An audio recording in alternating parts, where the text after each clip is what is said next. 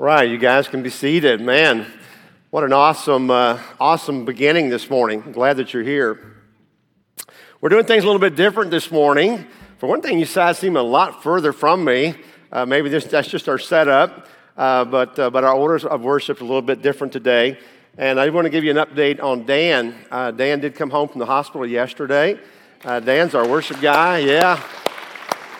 If I'm not mistaken, I would say Dan's probably watching right now. So, Dan, uh, we miss you, buddy, and we're praying for your healing, and we're uh, just thrilled that God's been so gracious in uh, restoring you and getting you back home. So, uh, Dan, uh, we love you, and uh, we're looking forward to having Dan back up here again. But we do appreciate Chris.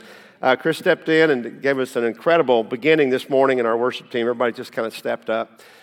so um, we're glad that you're here, and it's been a a crazy week. You know, a lot of us have probably uh, been through uh, some tough times and we're going through challenging times, but God's good and God's still on the throne and uh, it's all going to be okay. Uh, it's all, from His perspective, it's all going to be okay. So, we're in a series that Tony began last week, did a great job talking about uh, coming and seeing, the invitation that Jesus gives to all of us to say, hey, why don't you come and just see what I'm about, what I'm, who I am, and what I do. And uh, today we're going to be taking the next step in that journey uh, about learning how to follow after him. Um, let me ask you a question. Have you ever made a decision or a commitment and not considered the cost that would result from that decision? Have you ever done that? For example, maybe you purchased a vehicle, but you didn't think about having to make 60 months or 72 months of payments or whatever it is. Maybe you've done that. Or maybe as a young person, you were so excited about going to school and getting into college and the college life, and you got out and realized you owe years and years of school loan payments, right? Or maybe about us, you know, you get a cute little puppy uh, that, that, uh, that you get and you're in love with the puppy, and then you, you forgot about house training and chewing. It's kind of where we are with our dog Buck right now. You know, it all seems a lot of fun until you have to deal with the repercussions of it. You know, every decision that we make in life actually has repercussions and results that we have to deal with sooner or later. And while you can't know everything about everything that's going to happen, there are some things that are pretty predictable. There are some things that you do know. If you've ever raised a dog, you know you're going to have to go through a stage, uh, the puppy stage. If you ever bought a car, you know there's payments. You know, all those things are out there. Sometimes we just don't oftentimes count the cost. And today that's what we're going to be talking a little bit about the cost of following Jesus. You know, Jesus addressed this scenario in Luke chapter 14 where he's told a couple of stories, two scenarios. He says the first is a story about a man who begins to build a tower, but he doesn't count the cost of money, and then he runs out of money halfway through it. And then people made fun of him for starting something he couldn't finish. You know, you always ought to be cautious in beginning something, making sure that you know that you have enough resources, time, energy to finish it. For those of us who lived in central Kentucky for some time, the Kentucky Castle is a great example of that. If you were around for quite a while, you probably know that castle was started in the early 1970s, and then for about 30 years, it just sat really falling down. And it was kind of a, you know, a, a, laughing stock, you know, the guy was in some way, Mr. Martin, because he just didn't have enough resources to finish it. Some of you remember the day it burned, the night it burned. We sat on the fence watching it burn. A lot of us, not much going on in Versailles, I guess.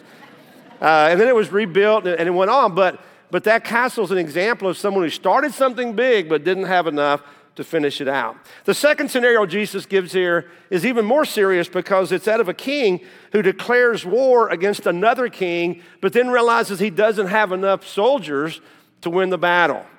And he said, Wouldn't it be better if the king actually would count the cost, determine can he, with his army, defeat the other army, uh, other army, and if he can't, then you know, work out peace before you cost a bunch of people their lives. And Jesus says it's all about counting the cost, in this case of discipleship. And he concludes this by saying, In the same way, any of you who does not give up everything he has cannot be my disciple. Can you imagine how those words hit the 12 disciples when Jesus told them, You can't be my disciple unless you give up everything that you have? You know, I'm sure this was uh, probably a big impact to them because some of them thought, you know, we're getting everything. We're not giving everything. We're in this to get something, right? I mean, and, and, sometimes we wonder isn't the Christian life uh, supposed to be a life of perfection where we never have any struggles and everything goes our way? And it's, isn't that why we get into it? So things will be better for us? But the reality of it, that isn't true, is it? instead of promising us a perfect, comfortable life, Jesus warns us that there will be sacrifices that we're going to have to make to be a disciple, that there is the cost to be a disciple of Jesus Christ. And in Matthew chapter 16, Jesus does this in a very clear way, and, and he kind of lays it out. He prefaces his teaching by predicting his own sufferings and death. Now, this conversation comes at a really interesting point in the, the life or the time span of the disciples and, and their following Jesus because one of the highest points in his ministry was when Peter, who was one of his closest disciples, came to him and acknowledged who he really was. He had been watching Jesus, he had come and seen and heard the claims of Jesus. And Jesus said, Who do people think I am? And they said, Well, some people say you're a prophet or John the Baptist come back to life again. And he says, Well, who do you say I am? And, and Peter said, You are the Christ, you are the Son of the living God. I mean, that declaration, we've all who are followers of Jesus, we've made that when we gave our life to Christ, but Peter was the first one, and it was a high moment there. And so everything was at a great point in this life. And then Jesus says these words in Matthew 16. From that time on, Jesus began to explain to his disciples that he must go to Jerusalem and suffer many things at the hands of the elders, the chief priests, and the teachers of the law, and that he must be killed and on the third day be raised to death, raised to life. You know, I'm sure that this was news to them and very disturbing news because they, they didn't see things going down in his life. They saw things going up. This was a great moment. You know, they were beginning to understand who he was, and Peter had defined that in words Christ, the Son of the living God. And they were thinking about this kingdom that he was going to be building, and they were all jockeying for position. I want to be on your right hand, I want to be on your left, I want to have authority and everything. They were all looking forward to something big happening.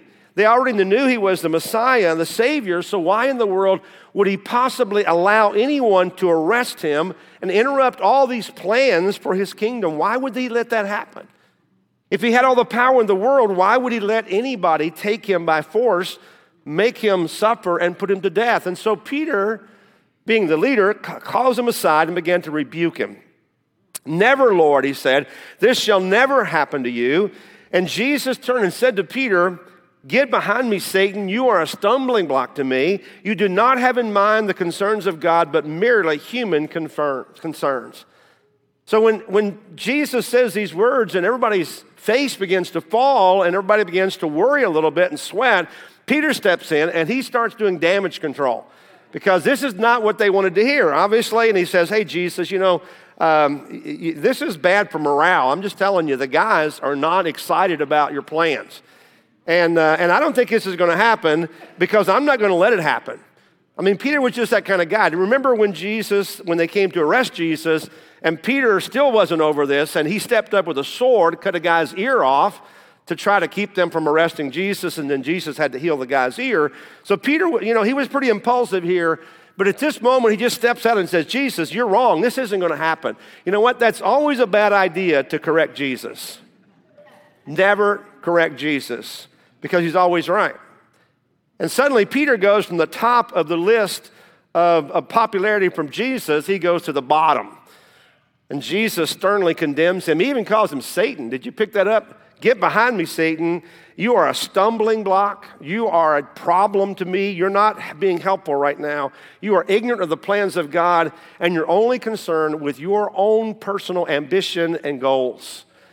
Just imagine how Peter felt. He really was brought down, and Jesus put him in his place. But then Jesus said to disciples, Whoever wants to be my disciple must deny themselves and take up their cross and follow me.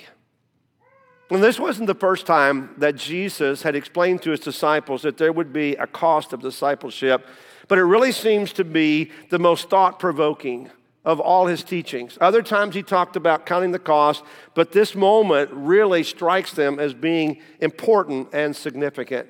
Because the idea of being a follower of Jesus sounds pretty exciting and very rewarding, right? We get all this stuff, we get all these promises to us, and we all want to reap the benefits, we all want to go to heaven, but are we willing to pay the price to get there? To be a disciple of Jesus. And Jesus laid out the own, his own cost he would pay in order for us to have that and tells us you will have your own cost of discipleship. And there is a cost that we often don't consider or plan for.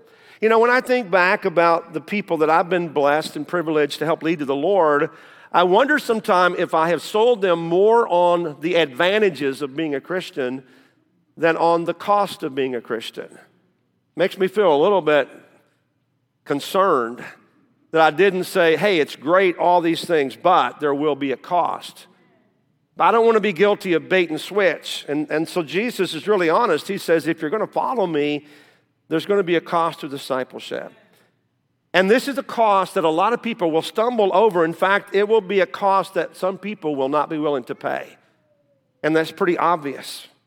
But that's how Jesus lays it out. In fact, Peter says in 1 Peter chapter 2, See, I lay a stone in Zion, a chosen and precious cornerstone, and the one who trusts in him, this is Jesus, of course, will never be put to shame.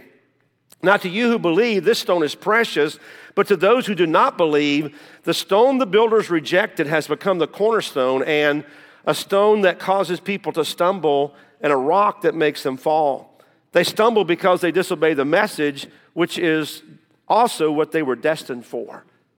So Peter lays it out and he says Jesus is the cornerstone, and for many people he will build what they build. What, he will be what they build their lives on, the cornerstone of life, which is what the plan's all about. But there are some people that will not be able to acknowledge him as a cornerstone, and instead they will fall over him. They will, it will be a stumbling block to them. It's interesting, that's what Jesus told Peter he would be to himself. You'll be a, you're a stumbling block, but he said Jesus himself will cause some people to stumble and fall. And they will do that because they disobey the message and they're not willing to accept Jesus and follow him and pay the cost. See, the, the life of a disciple is not simple or easy. It would be great if we could just promise people your life is going to be wonderful and pain free and positive. You'll never have a struggle when you give your life to Jesus. I mean, that would be that would be a great incentive for people to follow Christ. But the reality is that isn't true, that we deal with the same issues of life. We get sick, we die, we have heartaches and brokenness in our life. It, it happens like everybody else. Now, of course, it's more difficult for some than others. We read stories about believers who are martyred for their faith. I mean, in, it's inspiring stories, but they're willing to die for the cost of discipleship. We read about people who are in prison or tortured because of that. They are the heroes of faith. In fact, there's a whole chapter of the Bible, uh, Hebrews 11, that's dedicated to the heroes of faith, people who followed God believed in God and had faith in spite of the, the, the consequences. There are people like that. We're grateful that we don't have to suffer for our faith, but maybe we're taking the easy route. Maybe because we live in a great nation with free uh, freedom to, to express religion, that we don't suffer like others, but maybe we're missing something because we don't. See, the cost that we pay is going to benefit us. That's what Jesus is saying. The cost of being a disciple of Christ is a life of surrender, it's a life that is a cause greater than our own, and that's inspiring. You know, we want something big enough to matter. And that's one thing I love about the next generation. We call them millennials and even beyond, but they really care about something that's bigger than they are. Some of us might settle, you know, for just whatever we can get, but, but I love our young people who have, they want to be a part of something that matters. And I want to tell you, there's nothing that matters more than Jesus. We can learn a lot from our young people. They're willing to do that. And we need to learn that there's going to be a cost in our life, but that cost is going to be worth it. The reward is going to be greater than the cost.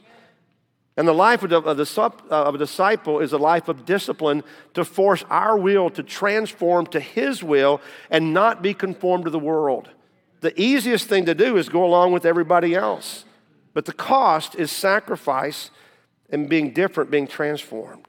We don't think like the rest of the world. We don't seek the things the world seeks after. We don't act like the rest of the world. We march to the beat of a different drummer, and the rest of the world will never understand that.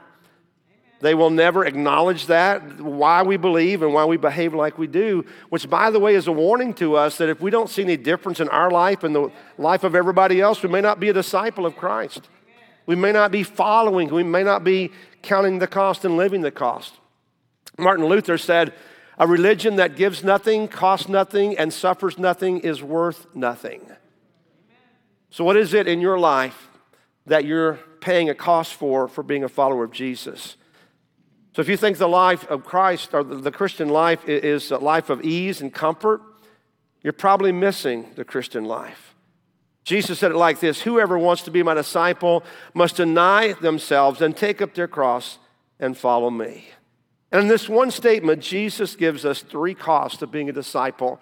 And you might want to jot these down and think a little bit about them and see if you're paying the cost in these areas. First of all, the first cost is that we must deny ourselves. We must deny ourselves. The, the life of a Christian is denying what they want. Our inclination is to focus on ourselves, what I want, what we want for ourselves. But self denial is the willingness to deny our self possessions or status or whatever it may be in order to grow in holiness and commitment to God. You know, I was thinking about this. It's kind of the idea, I believe, behind where someone might choose to become a monk. You know, uh, we don't hear a lot about that. That's kind of something that, that's not in front of us all the time, but people choose to sacrifice a, a life like everybody else, in many cases, of having a family, a, a spouse and family. They choose to isolate themselves. They're not tempted by the world. They have very simple clothes. They have uh, simple food. You know, they don't do that to focus less on themselves, focus on Jesus. But here's the problem with that. That might be great in your relationship with Him, but it's not, it's not being, being a disciple and making disciples. You're isolating yourself from everybody else. We're not called to isolate from the world. We're called rather to focus less on ourselves and more on Christ and others. And so we can do that without escaping society. In fact, when we escape society, we we lose the, the, the possibility of making more disciples. The Apostle Paul said it like this Whatever were gains to me, I now consider loss for the sake of Christ. What is more, I consider everything a loss because of the surpassing worth of knowing Christ Jesus my Lord, for whose sake I have lost all things. I consider them garbage that I may gain Christ. You know, there's a lot of evidence that Paul was pretty wealthy at one point in his life the status that he had, the position, the role, the career that he seemed track he seemed to be on. He was probably wealthy, maybe even from a wealthy family, but Paul gave up every bit of that. When he followed Jesus, he was cut off from family. If he had a spouse, some people say that maybe if he was married, his, his wife even left him. We don't even know what happened. And we just know he gave the cost, paid the cost. And he followed Jesus. And he said, Everything I used to have that I considered to be valuable is now garbage, but I have the most important, the most valuable thing, Jesus. That's denying yourself.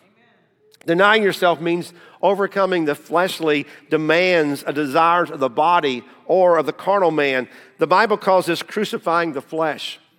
It means that we're willing to sacrifice momentary joys and pleasures and that, that God says are not aligned with our position and place in life. It also means that we deny that, that I'm the center of the universe. My world doesn't revolve around me anymore. I put Jesus in the center. We don't focus on what we want, rather, what God wants for our lives.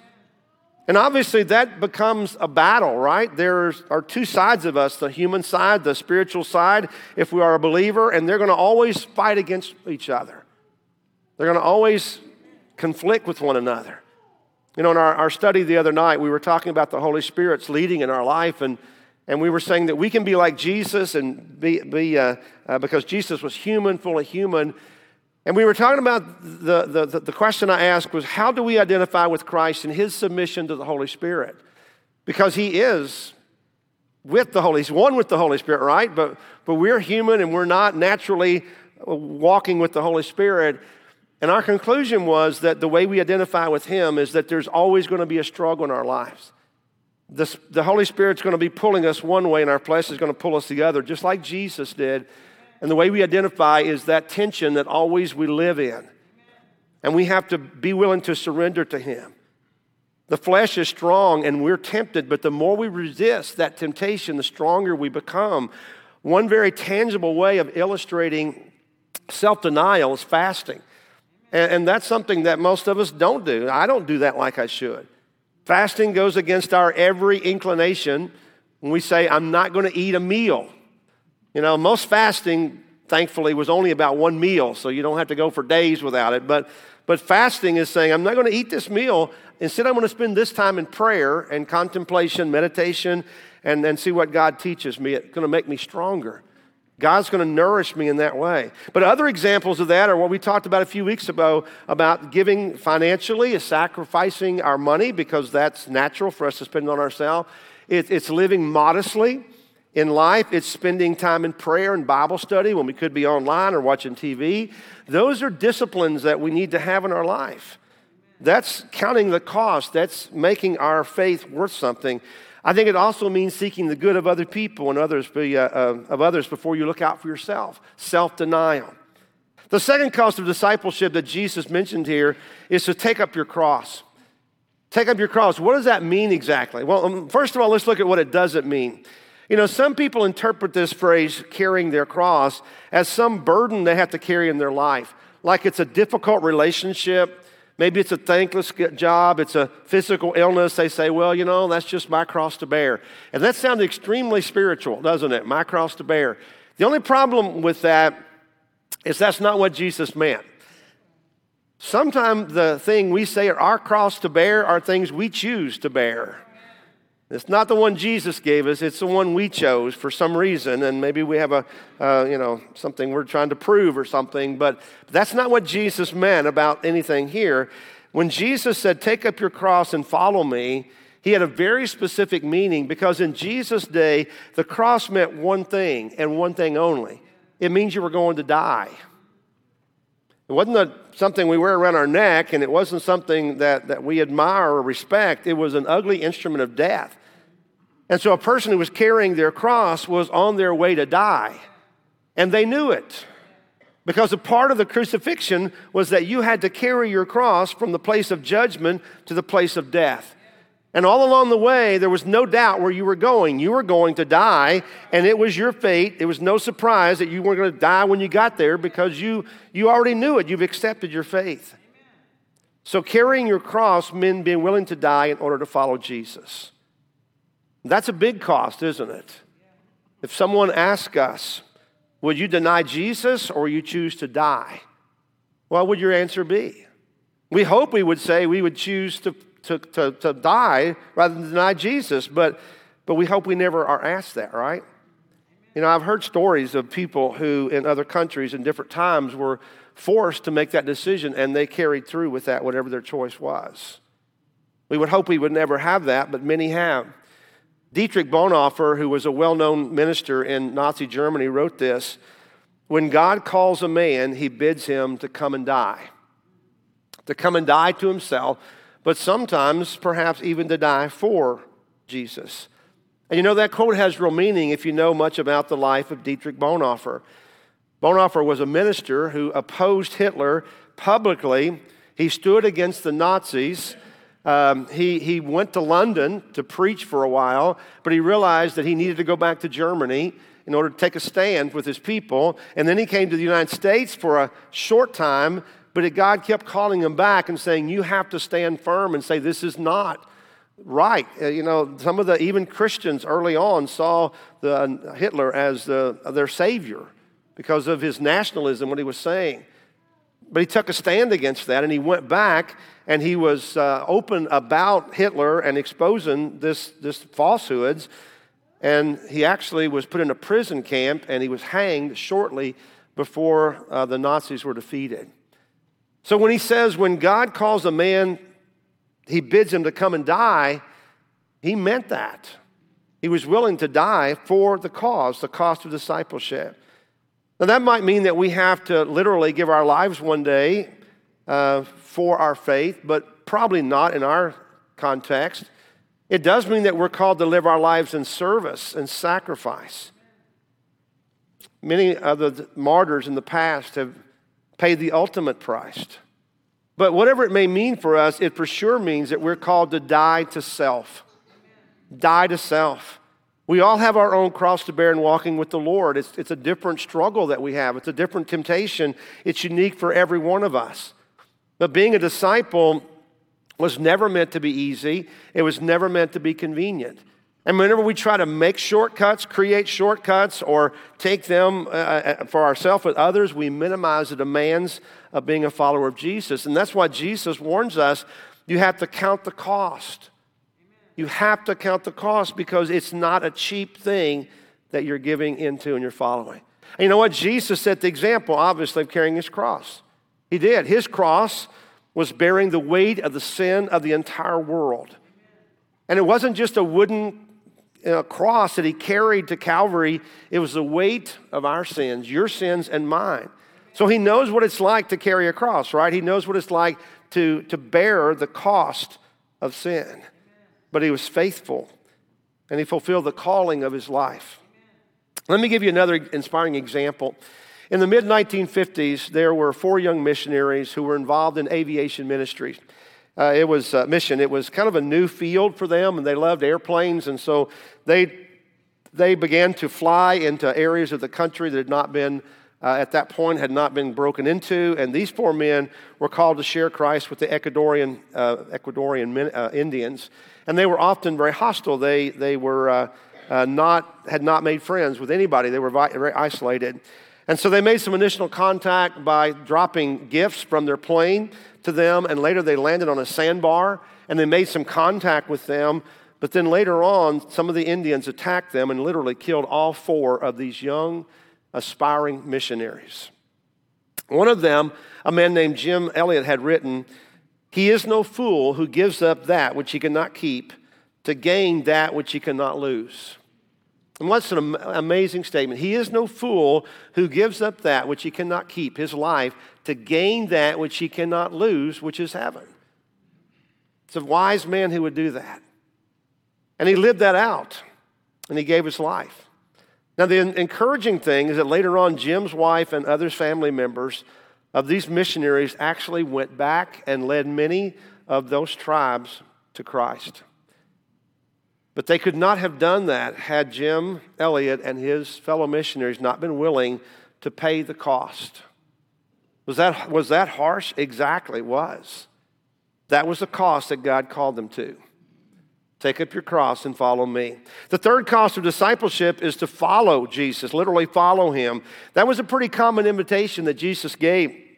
In many cases, Jesus that we read in the scripture, Jesus was calling the 12 men who would actually become his closest followers. He would say, first of all, come and see. And then when they were intrigued, he would say, follow after me. And he was calling the, the 12 men uh, who would be the ones he would entrust the mission to whenever he was gone. And so they had to know him well. And the invitation was not just to them, I'm sure he said that to many people, anyone who would respond. But following Jesus is a call that you and I have today. It means to try to be just like him. And I know we've told you this before, but the custom in that day was for a rabbi or a teacher who, who would, would teach, and then he would begin to call students to come and follow after him, literally walking in the same footprints that he was making. And the reason they did that was so that they would perfectly imitate the example of the teacher.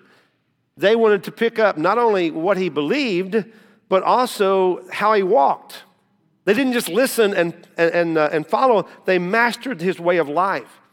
They mastered how he prayed, how he studied, how he taught, how he served the poor, how he lived out his relationship with God day to day. And in fact, I'm told that they can even identify the rabbi that a certain teacher had followed because his pattern of life was so distinct. And that's how it was with Jesus.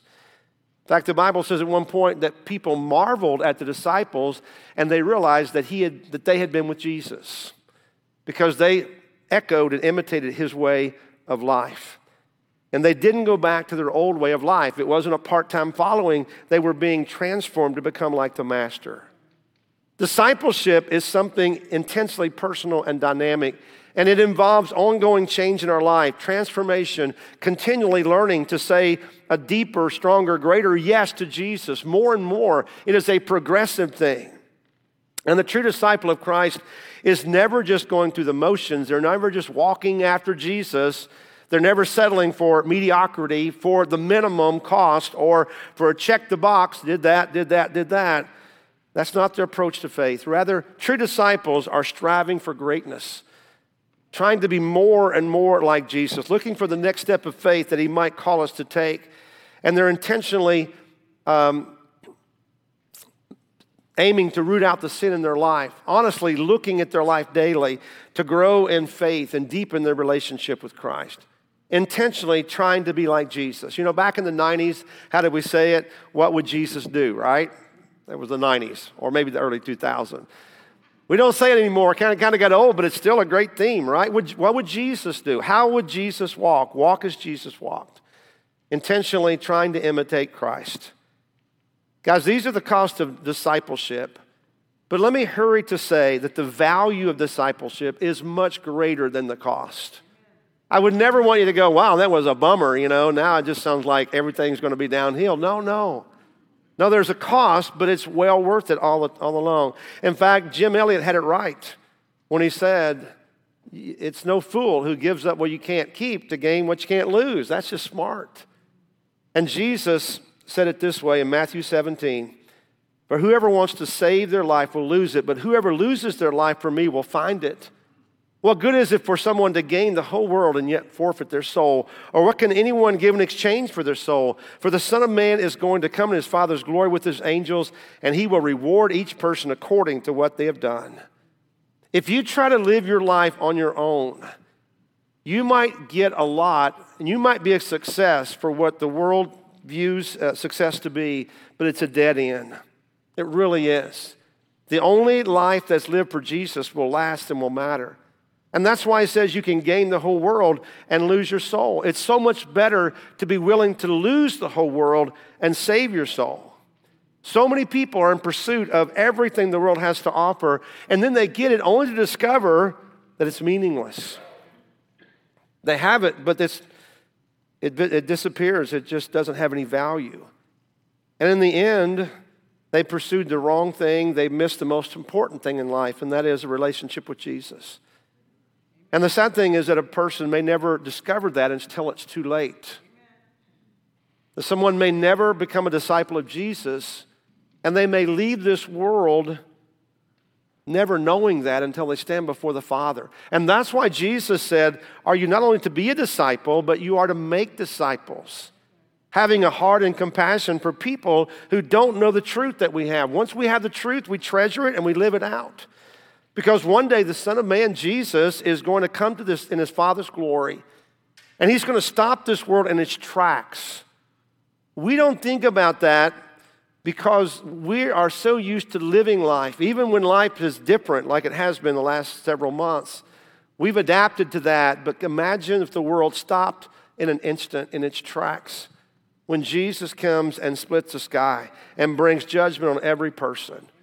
And guys, we as followers, as disciples, need to live with that reality and that knowledge and think about what the impact of what it means for our life and the lives of others. But on that day, he will either reward or punish everyone based on how they have lived their lives. Did they follow Jesus? Were they a disciple? So, in conclusion, let me just ask you are you following Jesus? Are you personally? We can point to other people and we can be judgmental of them, and we often are, but what about us? Are you following Jesus? Have you denied yourself? Have you taken up your cross and followed after him?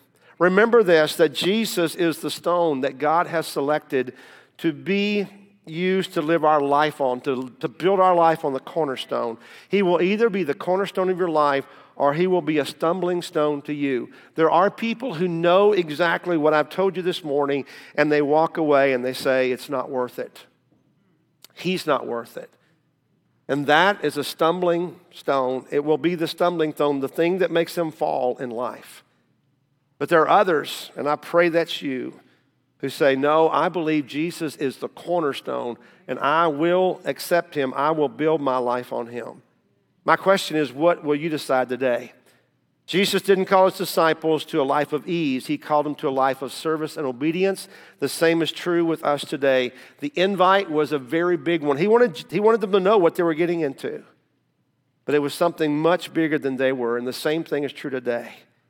Jesus calls us come, come and see. And when you see who he is, deny yourself, take up your cross, and follow him. That's our invitation to you this morning. And if you have never done that, I would love to have a conversation with you. We're going to sing a song here in just in a few moments, and I'm going to be up front. I'm going to ask Tony to step over here. We would love to talk to you. You know, I don't know where you are in life. I don't know if you need to come and see Jesus. I don't know if you need to know more about him.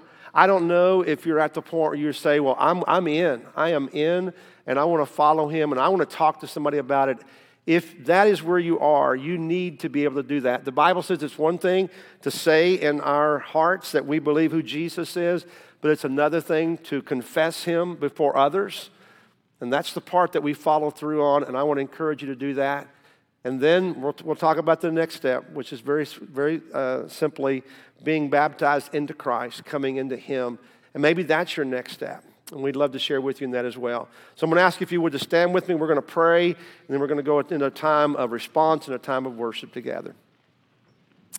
Heavenly Father, we thank you for this day. And Lord, we come because we are your people. We come to worship you. Father, we are striving to be disciples. Father, help us learn not only who you are, but what you call us to do and what you call us to, uh, to sacrifice in life, to count the cost. Heavenly Father, I pray uh, that if there are those here today who have never given their life to Christ, that Lord, your word would break through uh, because of or in spite of anything I've said this morning, that God, you would move through your spirit to touch lives, lives and hearts and draw them to you. And Lord, we worship you because of that. Father, may we be disciples who make disciples. I pray these things in Jesus' name. Amen.